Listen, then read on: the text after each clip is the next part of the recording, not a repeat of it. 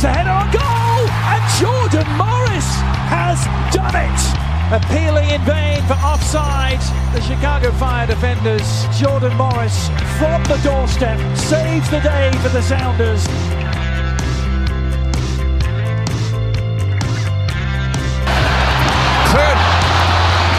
A foot race the other way. Look who's running hard after defensively. Wayne Rooney. The net is empty. Big collision by the captain. That is unbelievable effort. Rooney putting one up. Acosta. Header.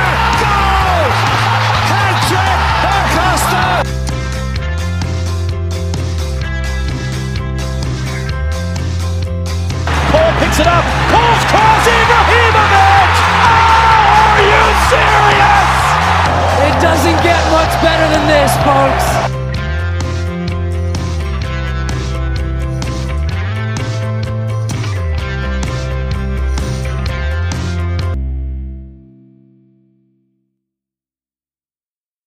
Hello. What just happened? Did that sound different to you? No. Oh What did my it do? god! Did it, like, sounded glitch? aw- it sounded awful to me. Like, not like that. Well, it sounded like I could hear the drum more. I don't know what was going on. Um, thank you for coming and joining us on the Stateside Soccer Show. Uh, that just threw me off so much, and then like I was like, I don't know what's going on with that. I'm Jordan Weand, and with me today is uh, a man who will be at the game in Orlando, Logan Stump. We've done it, Jordan. Uh, and I posted this on Facebook. I wanted to post it after you uh, did, but you never posted it, and then you posted it late, and then it was just you. And I was like, I kind of feel weird just posting a picture again of Jordan, like on my own Facebook, like, hey, Jordan did it. Um, but no, we did it, Jordan. We everything we dreamt of doing for the last three years. Uh, one of our goals when we started this was to be able to cover uh, MLS teams in the stadium. And now that you have done it, I'm now following in your footsteps. And I get to do it this weekend. So um, it's uh, it's pretty exciting for us, I think. Well, for me, it was always like uh, I, I was worried that it would fall apart, so I did not post about it at all. I was like, "This can't be real." I'm sorry, um, especially because like I I had accidentally chose the wrong cred- credential originally, so then I was like, "I'm definitely not posting until this gets sorted out because I don't want to be like I got it and then be like, actually, I couldn't go because I did the wrong thing." But it got got worked out. Uh, but yes, Logan uh, will be at the game covering that. So that's cool. We're going to try, you know, like I said last episode, we're going to try to get to a few more places um, as well or do it more frequently, get you better coverage here on the channel. Um, big deal for Logan, especially because he also has his Orlando podcast. So that'll work out uh, well for him being, you know, at the game of the team that he covers on a side podcast or as part of the network. I don't know what to call it. Sister show. A side podcast Um, makes me sound like a side side on you. podcast. yeah. Well, we kind of are. hey, it's this show that got credentialed though, so um, it's it's it's, it's going to be a lot of fun. I'm looking forward to it. I honestly, I'm looking more forward to to uh, covering Cincinnati as well, like getting to talk. yeah. to, Yeah. Seeing you know, Mhm. some of the Cincinnati people if they're there in the press, and then also just getting to kind of cover Cincinnati because they're an exciting team. So uh, major coverage coming. Uh, I can't wait to cover it. Jordan, we're kind of it's interesting because the way that we fall, we're like technically because we cover stateside, we're more national media than localized media. Like not like you know the audience you know that we have, but like we're covering the whole sport. So like we might be the only ones sticking around for the press conferences from Wilfried Nancy. Like you know that's Right. Right. something yeah. that we talked about last week that it was just kind of like you're like whoa there are a lot of people that just left and went because they go to the union locker room right so Yeah.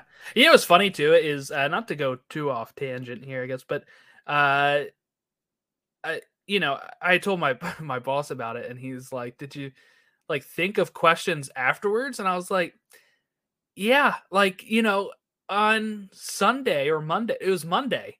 Monday, I'm sitting there thinking like I could ask that in the locker room. Like I could have went in the locker room and asked like Bedoya this. I could have asked this person that. And I was like, oh well, maybe next time. but uh you know, sometimes the questions I don't have any while it's happening, and then you get home. It's almost like the, uh, you know, the George Costanza thing where y- you think of the comeback later, and you're like, well, I can't say that now.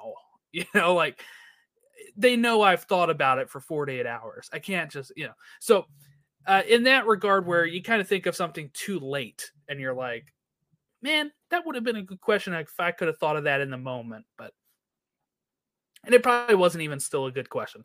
Uh, but I was like, I could have asked the question.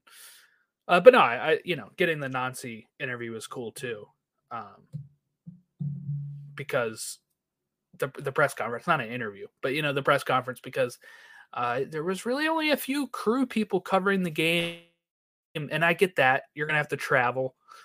Um, and if they're like a smaller outlet, kind of like us in the sense of we don't have uh, anybody Right. footing the bills for our travel. So in that sense, I could see why maybe not everybody would would travel.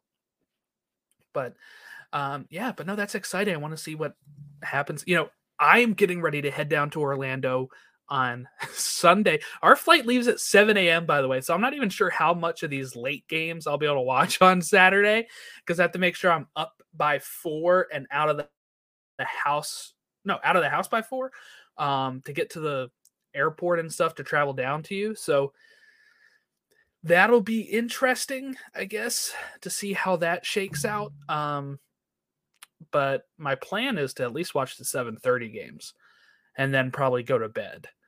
Is probably my plan for for Saturday. Um, I was just thinking, like, if if you had known this before, like, you could have gone with me Saturday night. That'd have been cool. that would have been cool. But you know, we'll see. We'll see how it goes. Um, maybe maybe they'll hate you, and then I won't have to, Yeah. to like, with you. bring the other So guy. like, what's wrong with this one? You sent the you sent the second hand. Like, what is what is wrong with you? Yeah. Yeah. No, uh, just a joke. But no, I, I'm excited for you, man, because uh, it's cool that it's kind of working out back to back weeks like that too. Yeah. Um, Yeah. so that's that's pretty cool. You got to still go to the opener for you know your birthday gift, so uh, pretty exciting. But today we're going to be talking about uh, the midweek, not the midweek action. Sorry, we're going to be previewing the weekend uh, in the midweek here.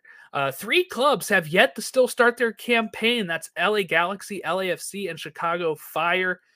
Only one of those was scheduled to have not started yet, but the El Trafico got pushed to July 4th due to weather. It was actually snowing in Burbank today and in Disneyland. Did you see that? No. Are you serious? Yes. What is happening? It was literally snowing in Disneyland today. We have fire That's weather amazing. warnings for uh, Thursday, tomorrow. I was like, man, that would have kind of been cool if they snowed when I went to Disneyland, but also I'm dealing with that here. I don't That's need to deal with it there. So uh not no, not not as good.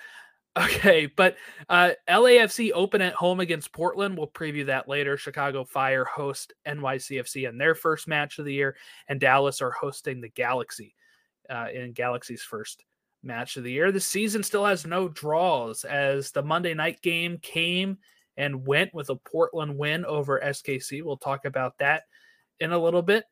But yeah, no draws.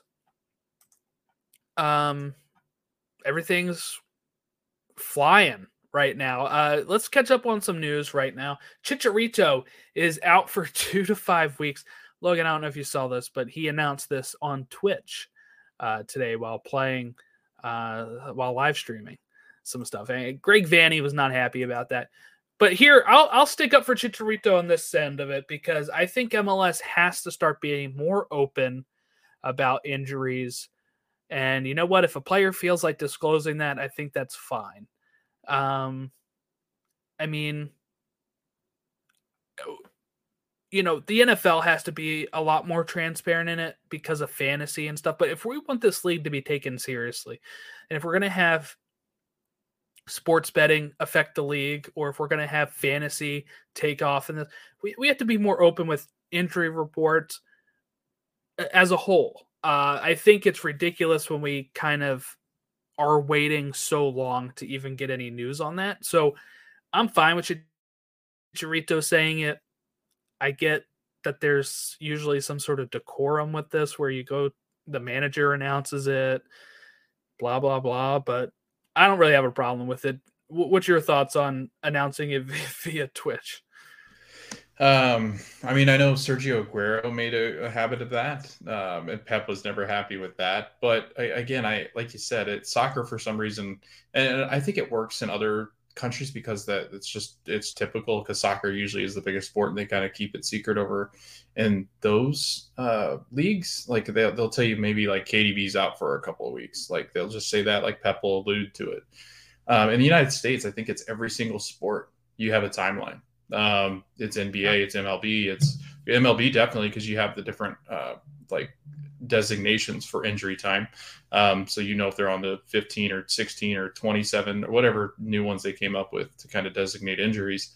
Um, but yeah, we have to find out through Twitter. Uh, and there's a lot of injuries early. Uh, you got Taxi Fountas out for four to six weeks. Julio Cascante uh, who's yep. the center back for Austin, out eight weeks at least, which is massive, massive loss. Leo Campana is week to week with a mild calf strain, and then you got Lorenzo Insigne, uh, who's also out lower body. So you've got a lot of injuries. I'm actually shocked that we have more windows on them than we. I mean, we, those are pretty solid windows as far as that's what you would normally want to see. But it's not the league or the team that's making these apparent. It's usually like the coach, you know, I think they honestly just go, oh, I think it'll be a couple weeks, eight to six weeks or something like that, like six to eight weeks. Like, oh shoot, I should. They're eyeballing it, right? Yeah, they're like that uh, looks like eight weeks there. Right, that um, looks painful. It's probably ten weeks.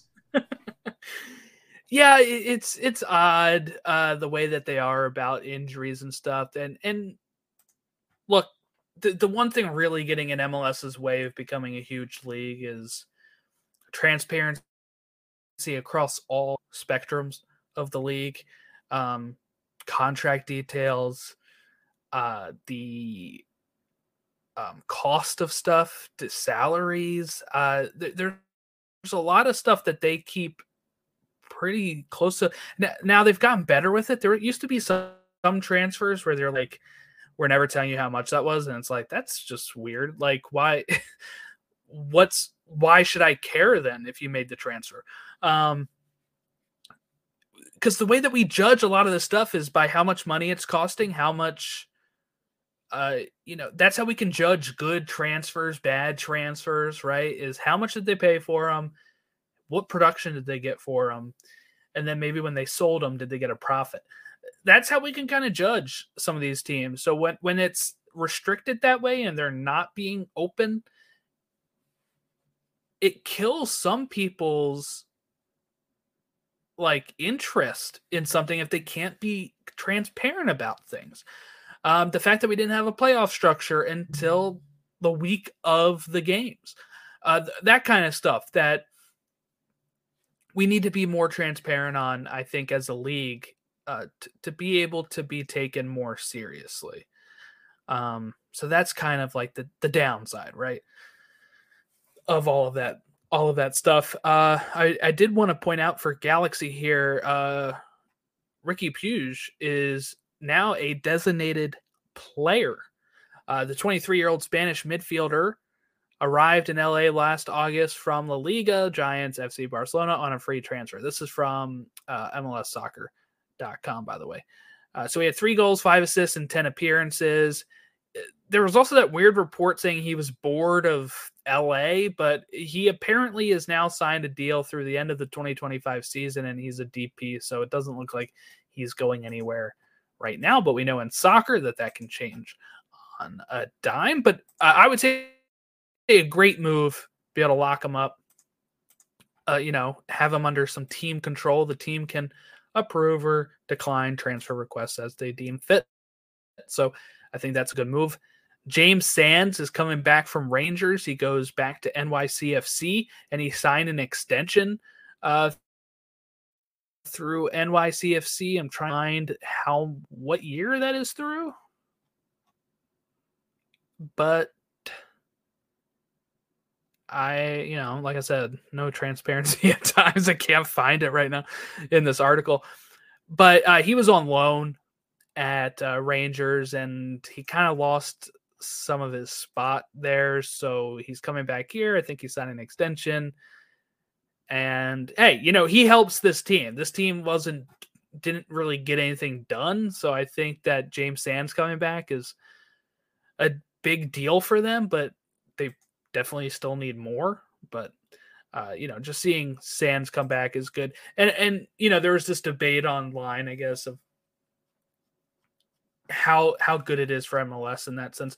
Uh, you know, it's good that we have this league that players can leave and try to make it to another level. And if they don't, they can still come back here. And what you need in this league is a mix of all, right? You need a mix of young players that you're either developing and selling. You're going to have young players that you're buying, developing, and flipping for a higher cost. And then I think you also need the players that are MLS lifers, right? These players are a big deal because they are the ones that you can grow an attachment to at, at, your club, right? Soccer, it's so hard at times to develop a connection with a player because of how fast they move, right? It's almost like the NBA. Like Russell Westbrook's been on like five teams in the last 10, uh, three years, you know? So, like, it, sometimes it's hard to grow a connection with the player when you know that they're just going to leave, um, you know, in my opinion, while I have a connection with Brenden Aaronson for watching him come through the Philly Academy and playing, he didn't play that many years here before he moved on. He's not getting a statue out front of Subaru Park. And my mind right now is that, you know, I'm writing a piece for for Todd's website, The Free Kick, about Ring of Honors, but I'm also starting to think, how about statues? Right? Are, are we ever going to get a statue outside of Subaru Park. What is the requirements for being a player that gets a statue? Well, I can't see it being a DP that comes here for two years uh, and gets flipped for $18 million. I, I don't see that happening. So it's going to be your MLS lifers, or it's going to be players that are here for seven to 10 years that win a title, win some sort of trophy, an exemplary, an exemplary captain or something like that. Um, the top of my head, the only people I can think of that would probably get a statue outside Subaru Park would be like Andre Blake and Alejandro Bedoya, are the only two people I can think of. Even Sebastian Le Toux did not have that many seasons with Philly due to our idiot coach Peter Nowak at one point trading him. Um, so and, and that again is thinking like, okay, what's the requirements for Ring of Honors? So so for fans to have connections, you do need the players that are going to stay in MLS most of the time. Uh, these are the players that you're going to end up building around in the sense of they will be there for like five to 10 years, and then you're going to supplement them with the pieces that you're looking to flip or youngsters that you're bringing in to then sell. But the good thing with the Sands thing is that when they try it and they can't make it, you can bring them back and you can be like, you know what, you tried and that's what the player can say too. I tried, but I feel like I fit in best at this club, and now I'm going to be an NYCFC player for the rest of my days or whatever. And you know, he's an MLS Cup champion. It, it's all good stuff, but it just kind of leaves us where we can't always have the models of like the Dallas where we're like just constantly selling. There has to be some players that you can grow attached to, some players that are going to play for your club for years and again that you can build statues around that you can put into your ring of honor that you can retire their jersey number if that's what your club's going to do. Because ultimately that's how fans grow attachment with with players right is when we look back and say who's the legends of your club? Orlando Kaká? Is that it? Probably it right now and he wasn't even there that long. But like you know there there's certain things Orlando almost shipped out most of their team and brought in a whole new team, right? So like that's where as a fan sometimes you're like excited by the turnover, but you're also like at times, okay, I don't know that guy yet. I don't know that player yet. And it sometimes is hard. Uh, and I think one thing before I stop talking and shut up is just like what I really like about the Philly team right now is that that's been a big core that has been returning year after year and growing. And it feels more like a normal sports team where I can look at my Ravens or my Orioles and say, you know, that's a core that we have that is going to stay at this club for a long time yeah, just building off that point, I think too, uh, you have, and you and I have talked about this a lot, that when we see teams that want to compete in the season coming up, when we're previewing teams, Jordan, you and I always talk about that we love when teams go out and add MLS specific players or MLS players that have been here for six or seven years. Like that's a rarity in this league. And to be able to find people that are that kind of foundational piece, like a Kellyn Acosta, uh, I, I think like a Paul Arriola, like those are guys that have done this in this league for that long. And I think that's the way that Andre Blake has kind of been built. Andre Blake knows this league extremely well, like the back of his hand. And, you know, I think as you talk, like Alejandro Bedoya, those two are guys that I would look at. But if you look around the teams, Jordan, there's just not a lot of people like that. And, and I think that's something that this league has to get – better at, and I think will as time goes on, because I think you'll have guys that'll come in that you know we can really kind of build uh, our legacy on as MLS. But uh, like you said, like when I look at Orlando, I think Kaká, I think maybe Nani, but he wasn't really here that long. Nani too, Kaká. yeah. I guess we can like, throw in the Nani yeah. too. And I think I think now Pedro Gallese will end up being there eventually. Like I do think he ends up being there because he's signed an extension. I really don't think he has interest in leaving MLS. He likes MLS. So there, there. Yeah, I totally ask him that you. in the locker room. I should. So Pedro, are you leaving anytime soon? Because we want to build a statue out here. Uh, I just I, I, imagine a statue of a goalkeeper, Jordan, being the most phenomenal statue in any sport because they can just stand there and they look like they're just trying to defend the palace that they did. Like, well, you know? what I would what I would love for an Andre Blake one is, is something like just him in full extension, like tipping a ball over a post or something. Like you know, you can do crazy stuff with goalkeeper statues, you know, because they yeah. can be diving to their right, they can be go jumping up to tap one over here. Like they could be like just a generic like I'm a leader, I'm pointing, yeah. you know, type thing. But yeah, I mean, those things would be cool. Um, but yeah, I mean, like if we wanted to really be like a main sport in this league or a, a main league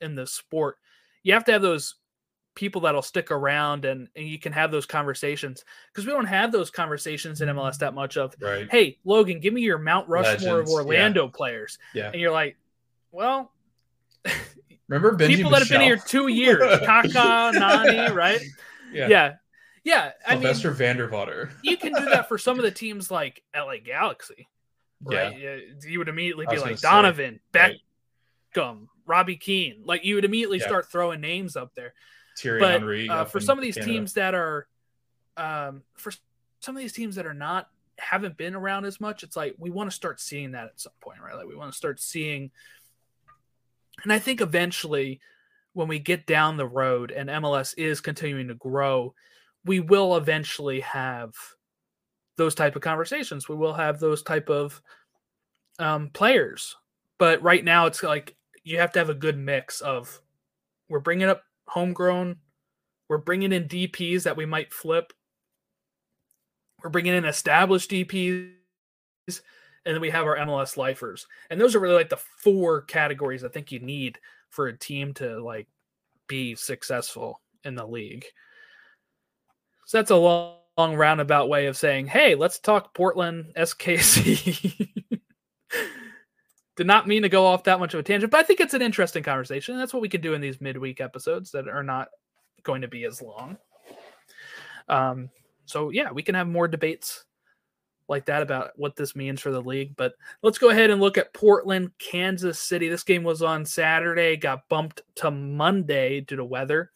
And Mosquera is the one that gets the goal for Portland six minutes in with a Yimmi Chara assist. He's going to exit the game injured. That's another injury if you want to mark that off the list. Uh, and in came uh, uh, was uh, Moreno, Santiago Moreno, who, by the way, I thought looked really good. Santiago Moreno, well, you could bring him in for Yimmi Chara. Uh, that was great. And then you had Evander, who looked really sharp as well for Portland. But I do want to give SKC some props here too, because they had more possession, they had more shots. An even number of shots on goal. and at times they looked dangerous, but it was ultimately lacking. They didn't look as sharp as Portland at times. The Portland goal, by the way, came off some really shoddy defense. Like even before that goal, there was another defensive issue with SKC. Uh, so if they get that sorted out, I think they'll be looking better. But you know, SKC did impress me. Like the first 10 minutes when it's 1 0, I'm like, oh, maybe they're not going to be as good. And then they grew into the game. And by the end of the first half, I thought they were really the better side. I think they even had a higher XG at halftime. But when we get into, they just couldn't really get the ball in the back of the net. And that, that's going to be an issue for them if they can't figure that out.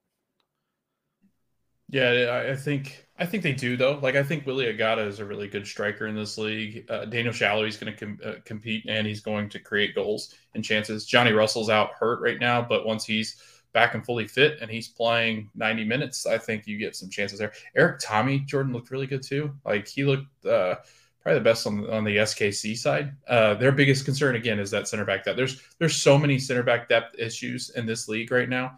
Uh, it's insane. Like it really is a, a, huge problem for a lot of. That's teams. been an issue for the last thirteen seasons. it just has. Like, it's something that they don't really focus on that much. It's, it's strange because you know a good pairing like you and I have. You know it. It's so good when you have a good defense like that. When you have a Robin Jansson yeah, it and makes difference. Carlos, or you have a Glesnes and Elliott. Like it just has that like feeling of there's not much going to get down the middle of that field into the box. There's just not. You're going to have to create.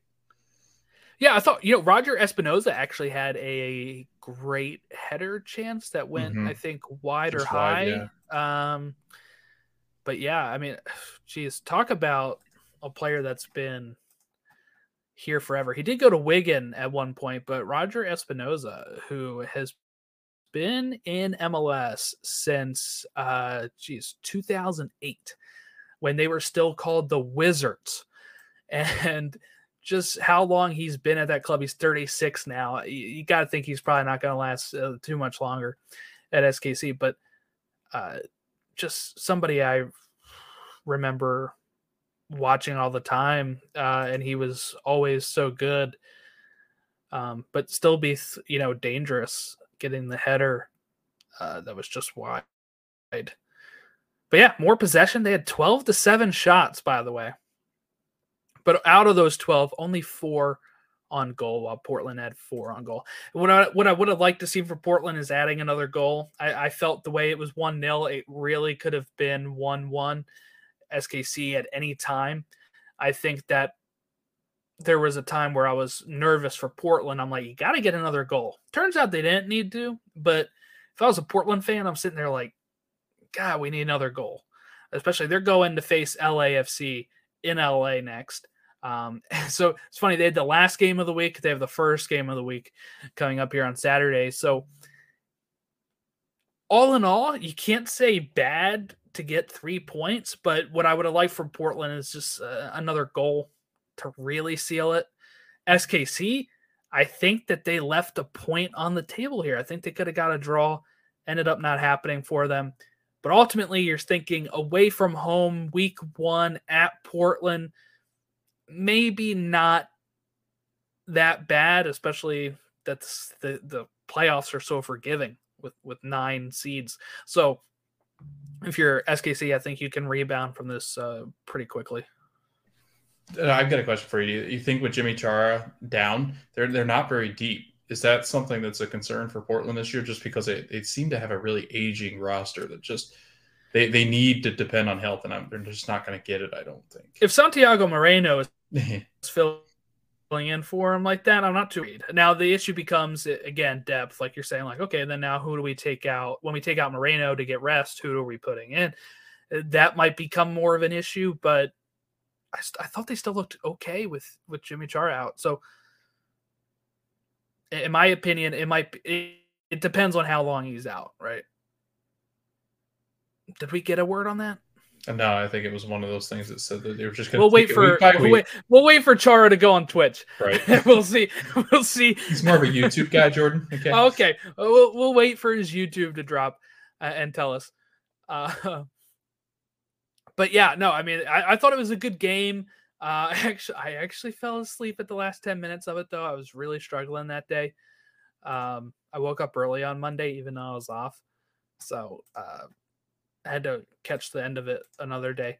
Uh, but I was uh, I was mad at myself that I could because my original plan was like I'm gonna stay up and watch the rest of this game, then I'm gonna watch a full hour TV show. Did not get through that. Nope, did not get to do that at all. Uh, you know, 30. Once you hit 30, it's that's all downhill. All right, let's move on to I guess uh, is it preview time? Uh, actually, let's go to our fantasy league right now. Let's check that out. Yeah, sure. Let's do that. Let's, that let's check that out because I am okay. Look at this. My team is ranked 45 out of 316 in extra time. Just saying. Uh, but on our league, I am first out of 16 right now. Logan, you are currently uh seventh, I was gonna say right around middle of the pack. Eighth, eighth. Dude, dude, you were second for most of the week. I know. for most of the week.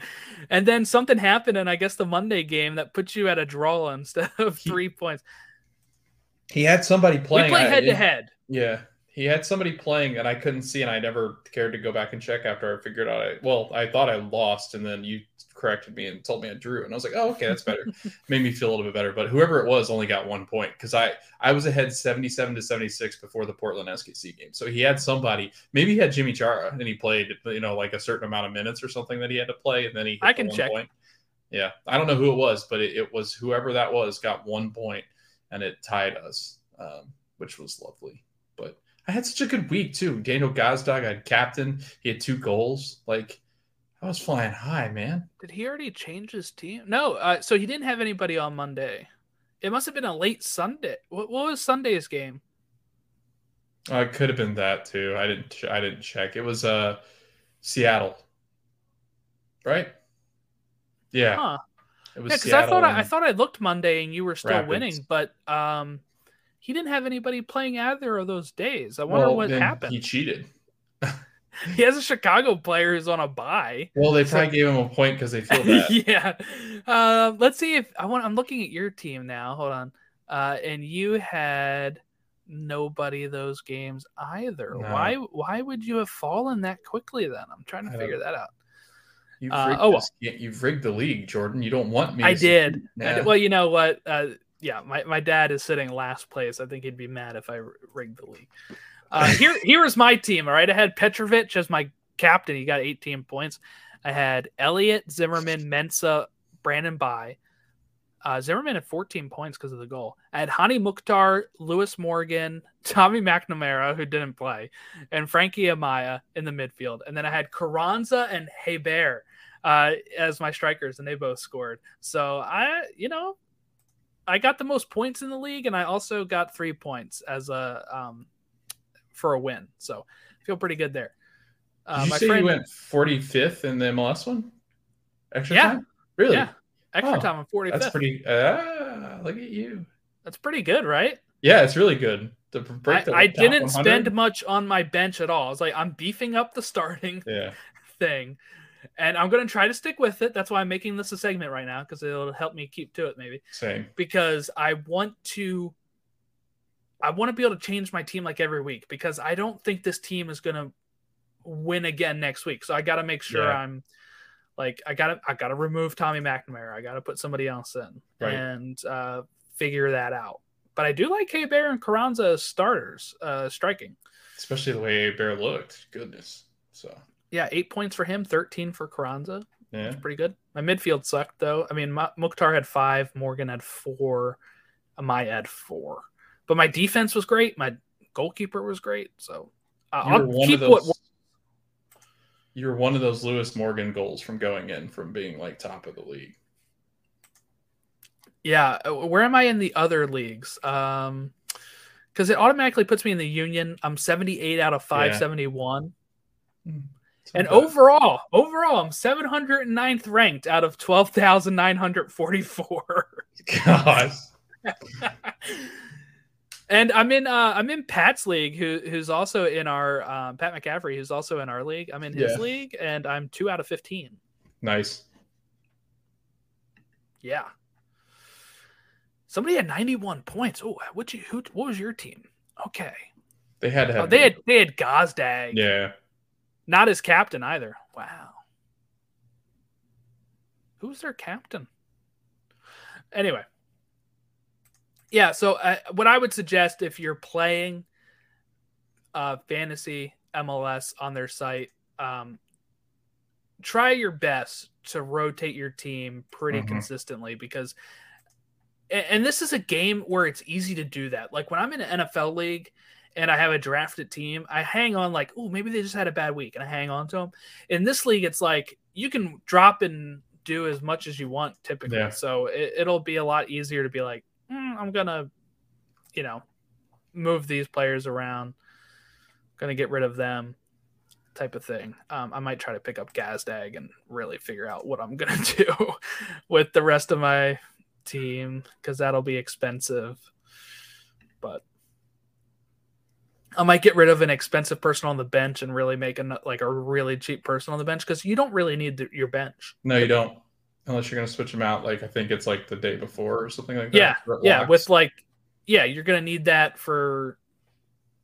It locked actually like my, my dad joined at 410 and the season kicked off at 430 so he got in right under the wire but yeah so that, that'll be fun we'll, we'll do little fantasy updates a, as we go but um until i'm out of first place i guess we'll see how that goes then it won't it. be as fun it won't be as fun No, once i start falling so okay um let's go ahead and look at the standings real quick of the Eastern Conf. No, uh, Eastern Conference hasn't changed. We're going to look at the Western Conference since we had Portland and SKC kickoff. So Seattle still first, St. Louis in second, Salt Lake in third, Minnesota in fourth. None of that has changed. We have Portland up to fifth now because they have three points, and then six on down is at zero points. That's LA, LAFC, Austin, Vancouver, Houston, San Jose, SKC, Dallas, Colorado. It's not a big not a big change there. But going into the schedule for this week and doing our match of the week preview. Plug your ears. It's time for the Match of the Week preview. Jesus, that's loud. All right. Uh that blew my ears out. Uh all right. So we have the uh schedule for these games starting Saturday at 4:30 p.m. Eastern Time. LAFC at BMO Stadium hosting Portland Timbers. At 7:30 we have Atlanta hosting Toronto. Columbus hosting DC at 7:30, Miami hosting Philadelphia at 7:30, New England hosting Houston at 7:30, New York versus Nashville at 7:30, Orlando Cincinnati at 7:30, Austin and Montreal at 8:30, Chicago hosting NYCFC kicking off their season. That's at 8:30 Eastern Time. Dallas hosting LA is also 8:30 Eastern Time. A big one. This is the one MLS put their number one crew on, Twellman and Zivin. St. Louis hosting Charlotte, the two newest teams in the league. That's at 8:30. 9:30 is Colorado and SKC. San Jose hosting Vancouver at 10:30 and Seattle hosting Salt Lake at 10:30. And no Sunday games. Unless we get more snow in the Guess west or the east. But here is your games that are free on Apple TV this week. All on Saturday. LAFC versus Portland at 4:30, Miami versus Philadelphia at 7:30, Columbus versus DC at 7:30, Red Bulls versus Nashville at 7:30, Chicago NYCFC at 8:30, and San Jose versus Vancouver at 10:30. So we have a good amount free. Don't forget that at 7:30 is the Whip Around show that starts MLS 360. My plan: phone having 360, TV having the Union at Miami. Um, but yeah, I, th- this one I think was kind of tough for me to pick a match of the week because I felt like there was there wasn't any classic matchups, right? Like I, I felt like that was the and the most classic matchup I'm gonna have here is the one I picked, which was LAFC versus Portland. That's also on Fox, so you're gonna see uh, John Strong and Stu Holden in their little closet in the basement with the DoorDash wrinkled sponsor behind them. If you're watching it on Fox, on Apple TV, you're going to see a beautiful set and some great stuff. That's actually going to kick off at 4:55. Don't forget these these games that are also on Fox are at 25 minutes after the scheduled kickoff time. All the games on like Apple are like 9 minutes after the scheduled time. So just know if it's on a Fox channel, it doesn't start right at 4:30, just typical. So I picked LAFC versus Portland. So here's just some fun facts. LAFC have won their last two meetings against Portland last season, including a 2-0 victory in the US Open Cup and a 2-1 win on the penultimate weekend of the regular season. Before that, though, Portland was unbeaten in six straight matches against LAFC. That dated all the way back to October of 2020. This is according to the stats on the uh, MLSsoccer.com website. So for me, I think that is an interesting game because okay, what is going to show up? LAFC has the upper hand in the last two matchups. Portland was pretty good in the last six. But here's another added wrinkle. LAFC has won all five of its season opening matches in history. Only one club has ever won six straight years, and that's Dallas. Who would have guessed that? 2012 to 20, 2017. My point being, though, is this wasn't supposed to be LAFC's opening season game thing, so I don't know how much stock we can put into that stat, but it is home for LAFC. They're playing against a Portland team that just finished on Monday, while LAFC has not started at all yet. So I have to give the edge to LAFC, and I'm going to put a prediction out here. I'm going to put LAFC is going to win this game. I'll say two to one is the scoreline I am going to give for this. But I think it's an interesting matchup. Um, because when you add another thing of how uh, LAFC wins all the time, the reigning MLS Cup champions have only won just once in the last six seasons in the first game of the season. So again, it's another weird stat. I'm not sure how much it affects anything, but just just something that's pretty interesting. Uh, make sure you guys, if you're going to the LAFC game, that you type in BMO Stadium because you'll be uh, directed to the wrong stadium probably if you put it in the bank. like what? I'm at a yeah. bank of what? I thought you meant if they type BMO oh, Field, they'll be, be Toronto. Toronto. That'd be a longer drive. I think. Why does it say 20 hours? Right. Um, here.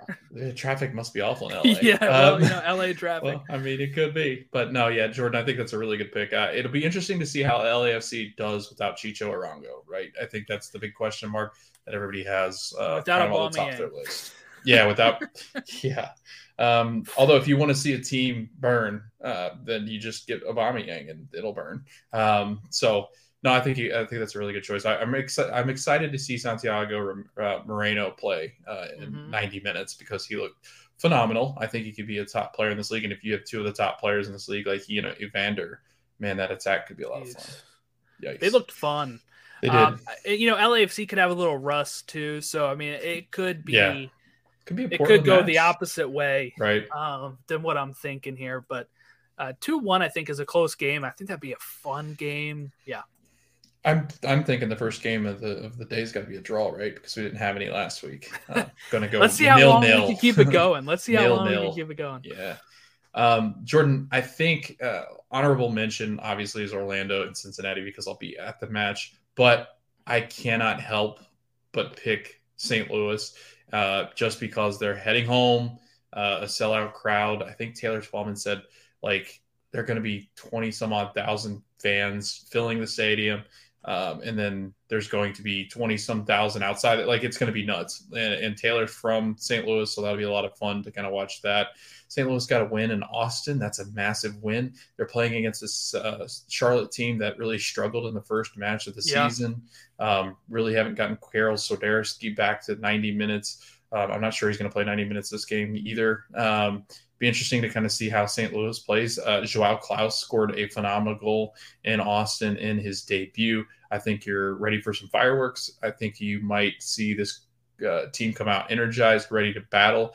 I'm going to say St. Louis is going to win 2 0. I'm going to say that they absolutely come out all guns ablazing, uh, the attack in full force. And I'm saying that St. Louis gets the gets the clean sheet, showing fans that hey, we're we're here, we're a serious team. We are a force to be reckoned with here in the Midwest. Um, and if you want to debate whether it's the Midwest, go ahead. Um, it's not up for debate. I think they are Midwest. They're like the definition of it. But Jordan, one of the best sports cities in all the United States, St. Louis. Uh, yes, I say that as a Cubs fan. So take that um, with a lot of weight because it takes me a lot of uh, time to kind of come to terms with that idea. But I'm looking forward to it. If you're looking for other storylines, Miami at Philly is big because they've kind of started having a little bit of, I wouldn't say like a huge rivalry, but when they had like, Miami has beaten Philly uh, before and their expectations are high for both of these cities, I think, uh, and their clubs. So that's an early matchup in the East Conference that seems pretty cool. Uh, if you're looking storyline wise as well, Chicago kicking off their season, uh, Dallas hosting LA Galaxy in LA's first game of the season as well, uh, which Dallas disappointed. You know, the, the this past weekend. How about LA? They don't have Chicharito. How are they going to be in their first game out? A team that also has probably high expectations, uh, LA Galaxy.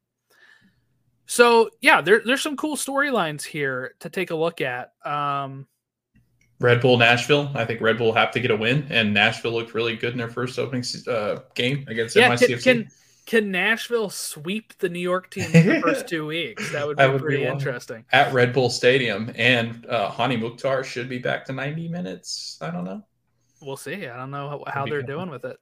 Um, and I know I know we're uh, you know pointing out another game here. I, would like to kind of talk about each matchup as well. But Austin hosting Montreal, so this is their second home game now. They lost the first one to a shock shock late goal by uh, the newest expansion side. Montreal is not good it's not projected to be as good as they were last year because of the loss of Wilfried Nancy and some of these players like Mihailovic and Joaquin Torres. So can Austin bounce back here against uh, an Eastern Conference team that isn't projected to be good? That'll be a question of if they don't, then it's panic button city, I think, even two weeks in, because you're going to be like, whoa, what is going on here? Right. But like I'm sure that'd be an overreaction. I'm sure, but I, I know no. the Austin fans. I know no. the Austin fans on Twitter. I know that if they okay. if they lose to Montreal, it'll be panic button city for Austin. So keeping an eye on that, I expect them to bounce back and hit the ground running again. You don't really get to do too many, you know, do overs in week two. And what I mean by that is a lot of these teams that were home are away in week two. Austin has back to back home games. Get one of these as a win. If I'm Austin, even if it's a draw, I'm like panicking if I'm an Austin fan because I'm like, whoa, Montreal is not good, right? Um, so that'd be something I, I would be looking at curiously. That's at, that's at eight thirty. Um, if we're talking about all of the games here, Colorado at Kansas City, Colorado looked awful against Seattle. SKC looked good against Portland, but couldn't get the win. I would expect an SKC win, but if you're Colorado, you're at home, you want to get some sort of bounce back from a 4 0 loss. I mean, I, I don't really know what else to say about that match. Uh, I think that they need to kind of turn it around some. But the you know what? I'm saying that the Rapids are unbeaten in their last nine home matches against Sporting five wins and four draws. So maybe it's not going to be as easy for Sporting Kansas City as I was just thinking. Yeah, but I, I think you're safe to say that. Like, I, I, would honestly, if I had to pick, I would think that Adrian Heath, uh, no matter how many extensions he signs, he's in danger with his job if it goes south quickly for them.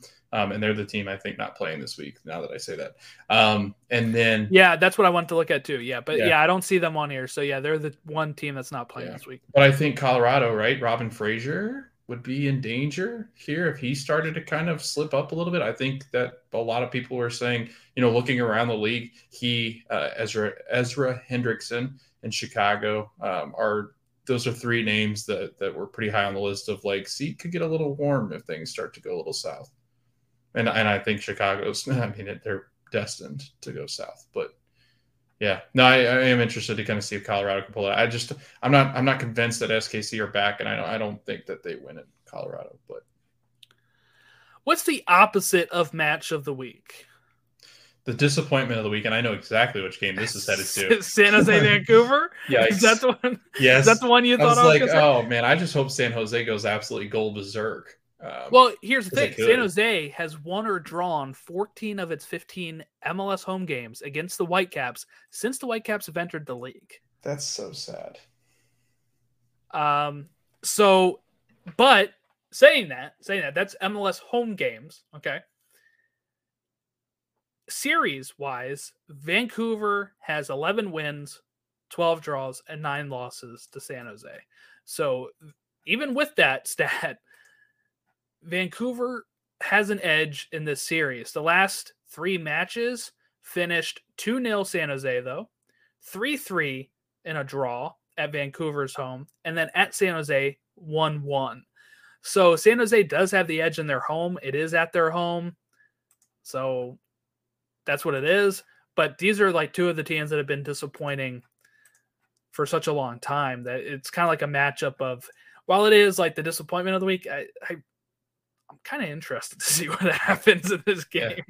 Well, uh, Sergio Cordo- Cordova is going to get a start for Vancouver, so that'll be exciting. The DP that's coming over, um, he has been in this league, so I think he's somebody that could be interesting for Vancouver. I, I, I want Cade. I I think Cade might be hurt. I don't. I haven't seen anything, but I don't think he played last match because I was trying to look through their stats and I didn't see him listed. So um, I'm interested to kind of see how San Francisco or San Francisco. They might as well be San Francisco at this point, um, but San Jose play um, just because I think they were somebody I was pretty high on this season, and it's kind of been a letdown so far.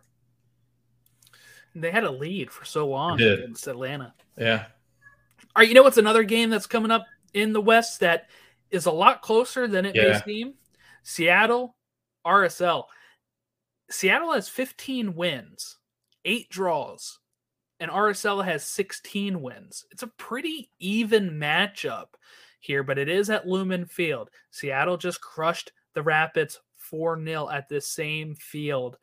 But RSL, the last three matches, which stretches back to November 23rd of 2021, have not lost a game against Seattle. Nil nil in November of 2021. March 5th of last year, 1 0 RSL. 814 of 2022, 2 1 RSL. And that was in two of those games were Seattle home games. So uh, you might have the edge here, RSL. Uh, we'll see how they how, how they do. Um, I don't know. I'm, I'm pretty interested in this match as well, but it's not like a sexy matchup. I will say it's the Garth Lagerwey Cup, so that's pretty cool. Um, I'm dubbing that right there. Um, we'll see which one of his built teams, even though it's actually like the Seattle one's more free, more more recently built by Garth Lagerwey. We can't hang anything that RSL this RSL team does on Garth Lagerwey, but just kind of a fun matchup that um, I I did not think. You know, there's not many teams I think that Seattle probably has a losing record against, and I think it's interesting that it's RSL. I kind of like their chances too. They're they're good defensively, um, which a lot of people just forget. But when you got Justen Glad and you got Zac MacMath, like really good defensive uh, numbers from RSL, and I think that's why they compete so well with some of these teams, and they hang around that seventh spot in the playoffs because they have a good defense. Their attacks got a lot to be desired. Um, but Damir Kreilach looked good. That was really important. You and I talked about how important that was to the beginning of the year. They're playing against uh, their old boy and Albert Rusnak, so that'll be a lot of fun. Uh, but yeah, there's some there's something, and, this was a really good point um, that producer Anders uh, made over on Extra Time when he said that, you know, and I think a lot of people forget this. This roster, Jordan, won CONCACAF Champions League. It's not like it's a, a, bad roster. It just wasn't healthy for MLS. This could be one of those teams that, again, we we underestimated, but I think we had our, our rights to just because we were afraid of what might come from a, a, really bounce back kind of year and a year that we were kind of uh, I think a lot of their success hinges on injuries. And I think it starts off with Ruidíaz getting hurt and you're kind of like oh crap not again. But so far so good. Hold your breath. We got three more matchups to preview here. Columbus facing off against DC Columbus coming off a 4-1 loss to Philadelphia Union and DC coming off a 3 2 victory over Toronto. So, uh, kind of a very interesting uh, two, know, two different teams matching up here at lower.com field. Columbus have lost just one of their last five meetings against DC United, and that is going back to 2021. And each game has been involved uh, that has involved at least three goals between the teams. So maybe a 2 1 3 0 type thing uh, situation is what we're going to be getting here with Columbus DC. This is a pretty classic matchup. Uh, you want to know how classic it is? How many games they've played? 34 wins for Columbus. Why? 13 draws and 38 wins for DC. So DC has the edge, but That's so these cool. are these are two teams that stretch back to 96. So yeah. uh, they've played each other so many times. Christian Benteke score again, Jordan? Yes. Cool. Yeah, I'm going with yes too. Go the over. Over half. Yeah, Over so half. Does, does he score half? Yeah. Half we have to say yes. He does. He scores one, Yes. right? Where's one? If he scores one and a half, no, I'm not going two. I don't. Yeah, think if he if he splits the ball in half and scores, that would be really impressive.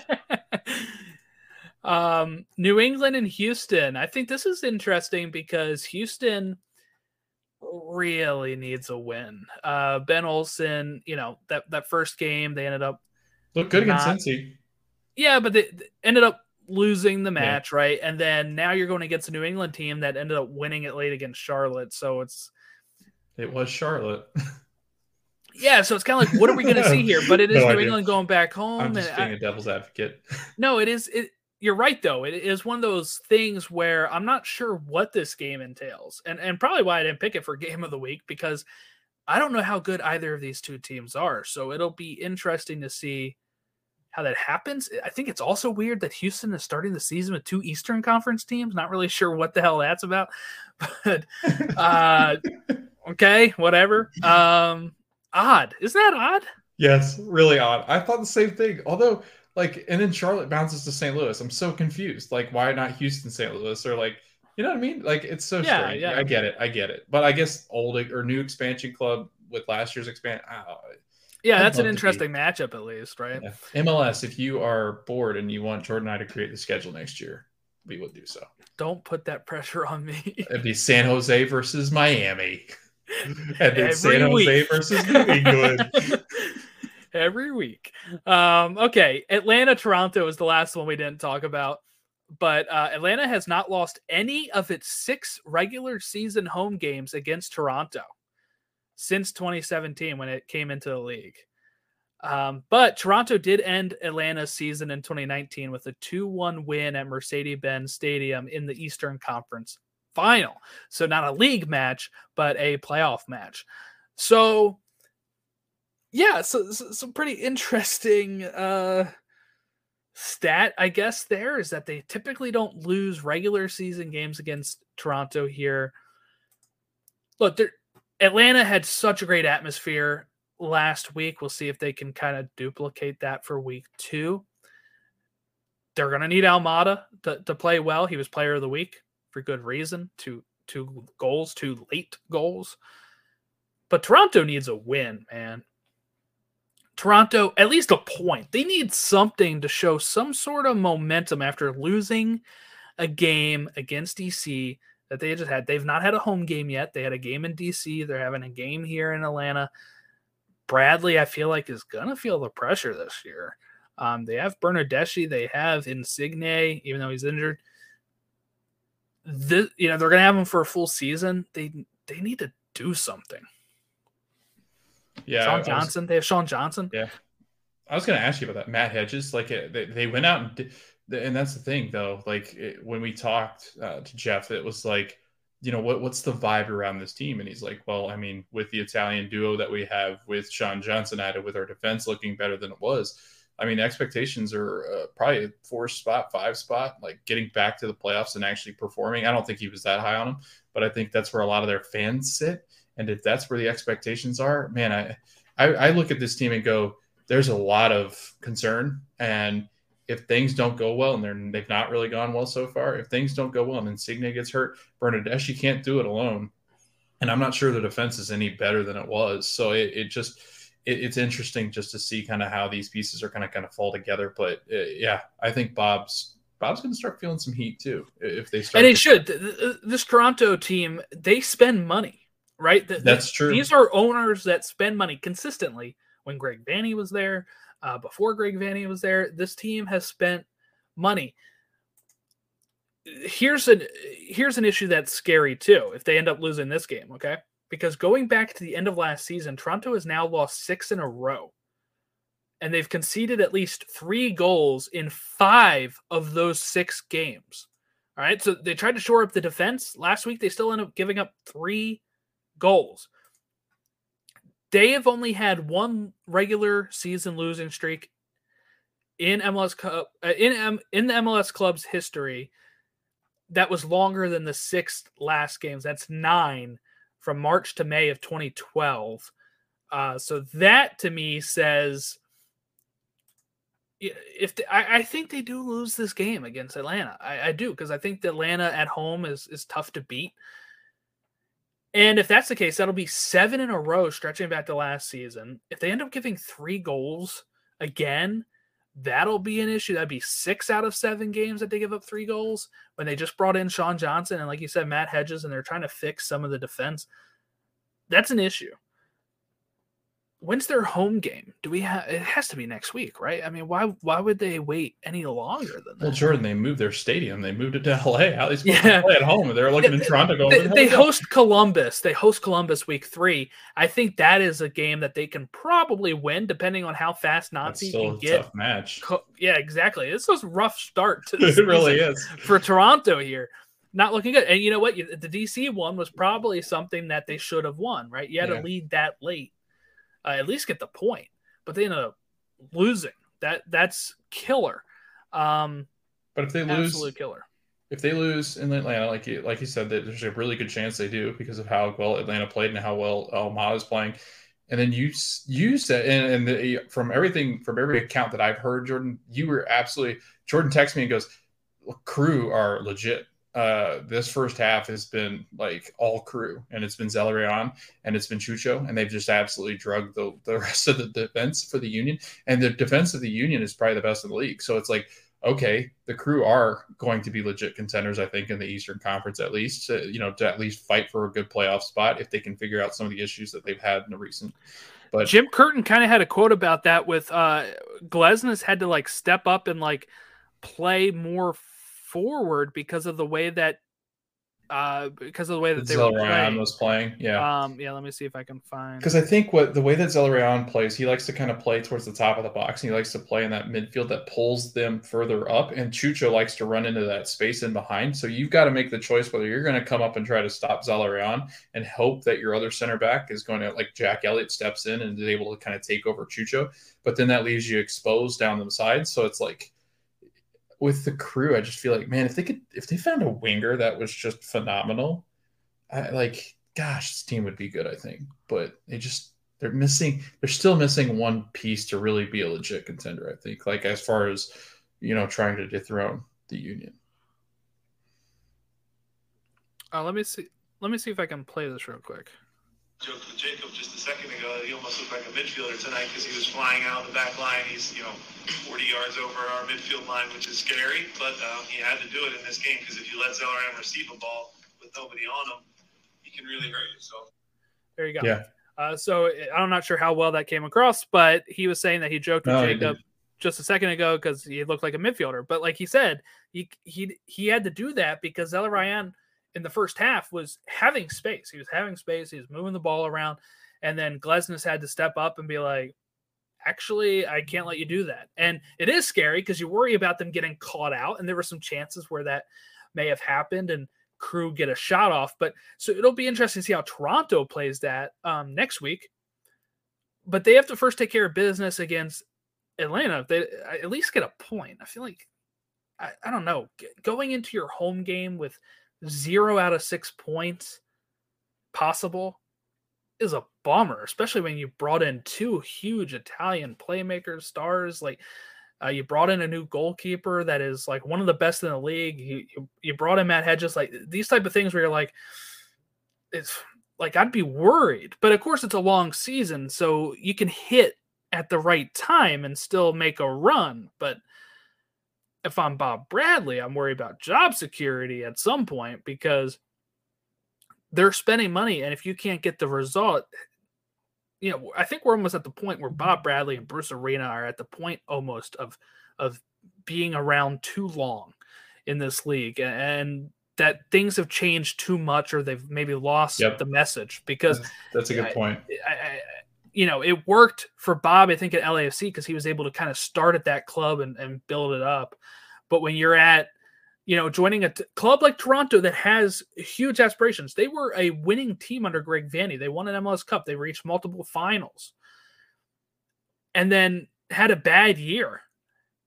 And Bob Bradley comes in what mid season last year, and you know, or maybe it was a full season no, was, last year. full season, yeah. right? It was half the season. The other, I don't know. Yeah, but yeah, yeah, didn't have a good year last year. Understandable. They're like, okay, we'll give you more pieces and now you're kind of like, oh crap, it's not going well right now. Now it's one week, but when you're looking at the schedule right now, it's like, when do they get their points? MLS, you know, because I, I do think Crew is going to be good at later point in the season. I think when Nancy has them playing the way he wants them to, again, there was two handball calls that gave penalties to the Union. So 4-1 looks flattering to the Union, right? Because I was at that game and I was like, first half, I was like, this is not going well. Uh, the, the way Ryan, and Chucho Hernandez were playing, I was, and Nagbe even. Nagbe kind of got shut down in the second half a bit, but that's the kind of stuff that I was like, oh, geez, I'm kind of worried about how this is turning out. So I can see Toronto maybe struggling against them too, because I'm Toronto, I'm not even sure how they looked against DC. I didn't get to see much of their game, but just the fact that they gave it up at the it's end, I don't apart, have too yeah. much I don't have too much optimistic uh, optimism about them. Yeah, and I think you look at the run of games, right, with Leagues Cup, with everything, and, and I imagine they're going to be competitive in Leagues Cup just because they, they do have a talented roster. Like they could be a talented team, but again, like you said, it, it's just there's so much like depending on oh if they get hurt or and already we already have one down, so it it Insigne being hurt really hurts, and they've got no depth. None. And what was the timeline on that? Do we have that? No, it just said out. Uh, it said day to day, so they're going to take it day to day on. on it, it just says lower body, which usually is not good because that's usually lots of leg issue, like a higher ankle well, it's sprain the whole would be lower bad. body. Right, it's the whole. I mean, that's gotta hurt, right? Um, if you can't, that's. I mean, this whole sport's played with the lower half, so uh, no, yeah, it's uh, it's not good, but yeah, I think that's pretty interesting that uh, Toronto is a is a big concern already. so so Saturday, uh, March 11th, by the way, is when we're uh, when I'm down in uh, Florida. Games start at 12 o'clock that day because Fox has a Fox picked Charlotte Atlanta for 12. So that's interesting. Uh, before we go, I just want to kind of highlight these Champions League games real quick because uh, since we'll be recording an episode hopefully while I'm down there, I don't want to put it all on there, but you know, uh, Tuesday, March 7th Austin kicks off their Champions League at six o'clock uh, against Violette. Violetta. Uh, I don't. I'm not sure how to pronounce that. Alianza hosts Philadelphia at eight o'clock, and Tigres host Orlando at 10 p.m. Uh, those games should be on like Fox Sports. I'm not sure which which one. Probably FS2. If we're being honest, that's how they usually bump Champions League. Wednesday, March 8th, Tauro is hosting León. Olympia is hosting Atlas. And Vancouver hosts Real España at 10 o'clock. Then Thursday, March 9th is Motagua and Pachuca at 8 o'clock, and Alianza versus LAFC at 10 o'clock. Uh, those are all Eastern times. But man, this, you know, I, I know the club usually schedules it. So six o'clock for Austin sucks because they're away and you know they're an hour behind us. So they're actually kicking off at like five. So some of their fans may not even be able to really catch it right away, which is unfortunate. So make sure you set your DVR or your digital recording on Hulu or YouTube TV, whatever you have. But yeah, uh, you feeling good about the prospects of the Champions League this year, Logan? Or Oh, what's, God, what's no. there? I didn't mean for Orlando. I just I meant thought MLS meant as a whole. But oh, oh, oh. yeah. Uh, anytime that you have the Union in Austin, uh, I think in in a in a competition, yeah, I, I feel pretty optimistic about it. I'm still pretty high on Austin. I think they're fine. Um, it's a big concern though with with the injured center back. But that being said, I do think that they have the resources to go out and find uh, some replacements if need be in summer. And the summer, it's wild to say this, but the summer's not too far away. So, um, you know, if you can kind of uh, tidy the ship and kind of get it staying afloat, I think you can be fine. But yeah, I think with with Champions League, Jordan, I think the biggest concern is some of these clubs don't really want it to impact the league. You know, like they all got their different focuses. I feel like the Union's big focus this year will be Champions League. Um, but again, you, you just never know until the team gets into it. If the Union come in and they don't play well in that first match, then I could see Curtin going, okay, well, this isn't going to go well. But Yeah, Yeah, good thing is there's no more group stage, I guess. Uh, you know, th- Yeah. they'll be adding that back in later, I think. But you know, in this round, it's like straight to the was it round of 16. Yep. Um, you get leg one, leg two. So if you suck leg one, you're like, all right, put the reserves out leg two. We're done already. But you know, I, I saw this question going around Union Twitter today of what is your like, what do you want the most, right? Meg Swanek uh, posted this. She posted a poll, and I also was clarifying my thoughts in it because I picked MLS Cup over everything. And that's just because we were so close last year. Usually CCL because I want to play in the World uh, Club World Cup, but th- they're shifting that to 2025 and changing the format. So I don't even know if we'd get a berth for winning this one. So not too worried about that right now. And while you'd like to think continental trophies are bigger anyway, I really want MLS Cup. So for me, as an ML, as a Philadelphia fan, it'd be MLS Cup one, CCL two, Leagues Cup three, Open Cup four, Supporter Shield five. That's because we already have a Supporter Shield. We've lost three Open Cup finals, so I do want that. You know, uh, I put CCL above Leagues Cup because Leagues Cup is brand new. Leagues Cup, I think, is higher than Open Cup because you're playing against Liga MX. And then MLS Cup number one because you were at the final last year. It's pretty much MLS Cup or bust for the Union, I feel like. So that's how I would rank it for me. I saw some people ranking, of course, CCL. The two top options that people voted were MLS Cup one, like won the most votes so far, and then CCL two. Everything else was very small numbers for Open Cup or Shield. And Leagues Cup wasn't an option, but people were clarifying that in their comments. So, you know, CCL, I think the Union will take it seriously because if you're going for MLS Cup, there's nine spots now, and you'd think that the Union are not going to fall down the ninth. So you probably feel okay in the league to maybe prioritize CONCACAF Champions League. They're going right from Miami uh, to travel to where they're going for uh, their Champions League.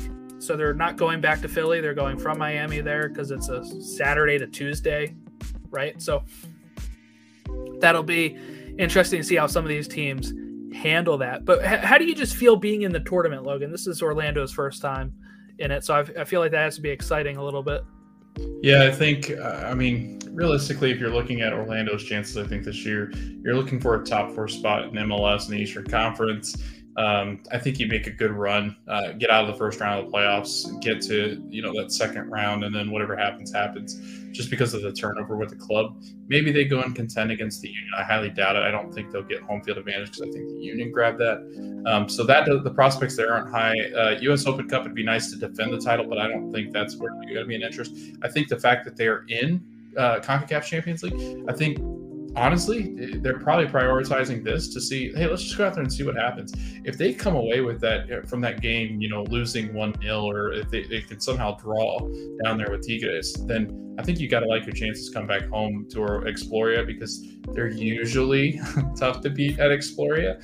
Um, last year wasn't that case, but um, so far this year, I think yeah, I think it's a really exciting tournament. I'm excited to watch the match. So, so rank them for me, Logan. Rank okay. the the five competitions I just said uh, okay. for what you want them to prioritize or what you would want to most win. So, what do we have? We have Leagues Cup, U.S. Open, MLS Cup, Supporter Shield, Supporter Shield, Open Cup, Open Cup. Okay, uh, I would say Open Cup last because you won it last year. Yep. I would then say Leagues Cup. I would then say Supporter Shield, MLS Cup, CONCACAF Champions League. Only because I just don't see a realistic chance that Orlando City win MLS Cup. Yeah, so you you ranked them from bottom to top, right? Yeah. So your most one would be most Champions League, is Champions League, MLS just Cup. because okay. Yeah, we've never been here before. I know our side of the bracket's the toughest. I think you go three straight with the uh, Liga MX teams, which yep. is impossible. but I think that'd be a lot of fun. See how many we can get through without uh, stopping. So I think Tigres, if you can kind of hold off, it doesn't look like you might be able to because they've been playing pretty well. But should be fun. Some historic clubs down there, Jordan. Yeah, yeah, that'll be fun. It'll be fun when Leagues Cup happens too, and we get yeah. to see all of the teams in, in MLS and all yeah. the teams in Liga MX yeah. face off. So that'll be fun. But uh, yeah, so I guess get used to more midweek episodes here. Is we'll kind of use these to preview the games because I feel like it worked better, right? We were able to do an hour 15 of this instead of previewing them in like yeah. five minutes last week or making last week uh, or Monday's episode two hours long. So uh, I think it was already an hour 40 last week. So we'd be going on close to three hours if we had done this same length uh, to preview. So I think that works out pretty well. Uh, Ted Lasso recaps. Uh, our latest one just dropped today. Even though I said I'm out of town, we record them ahead of time. So Wednesday's episode will still drop um, on March, uh, not March 1st, March 8th. Sorry, today is March 1st. March 15th, season three actually starts dropping. So uh, you'll get a new episode and an old episode each week. Um, you know, we'll be working ourselves to the bone, I guess. And then, uh, yeah uh, thank you all for listening. If you want to uh, follow us or give us any sort of feedback at Stateside Show on Twitter, Instagram, and Facebook, email us stateside at gmail.com. We got a great email today. Uh, Logan can attest that.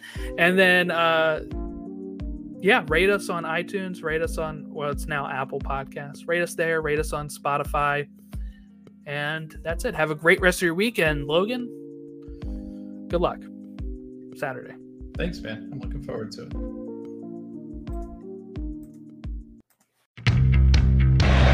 Tomorrow throwing his body in. It's going to fall for Ibrahimovic. Oh, come on! Come on! Thank you for listening to Stoppage Time Soccer Show. We hope that you continue to listen to our show as we recap the U.S. men's national team, Americans abroad, MLS, USL. This is Stateside Soccer Show presented by Stoppage Time Soccer Show. Have a good one.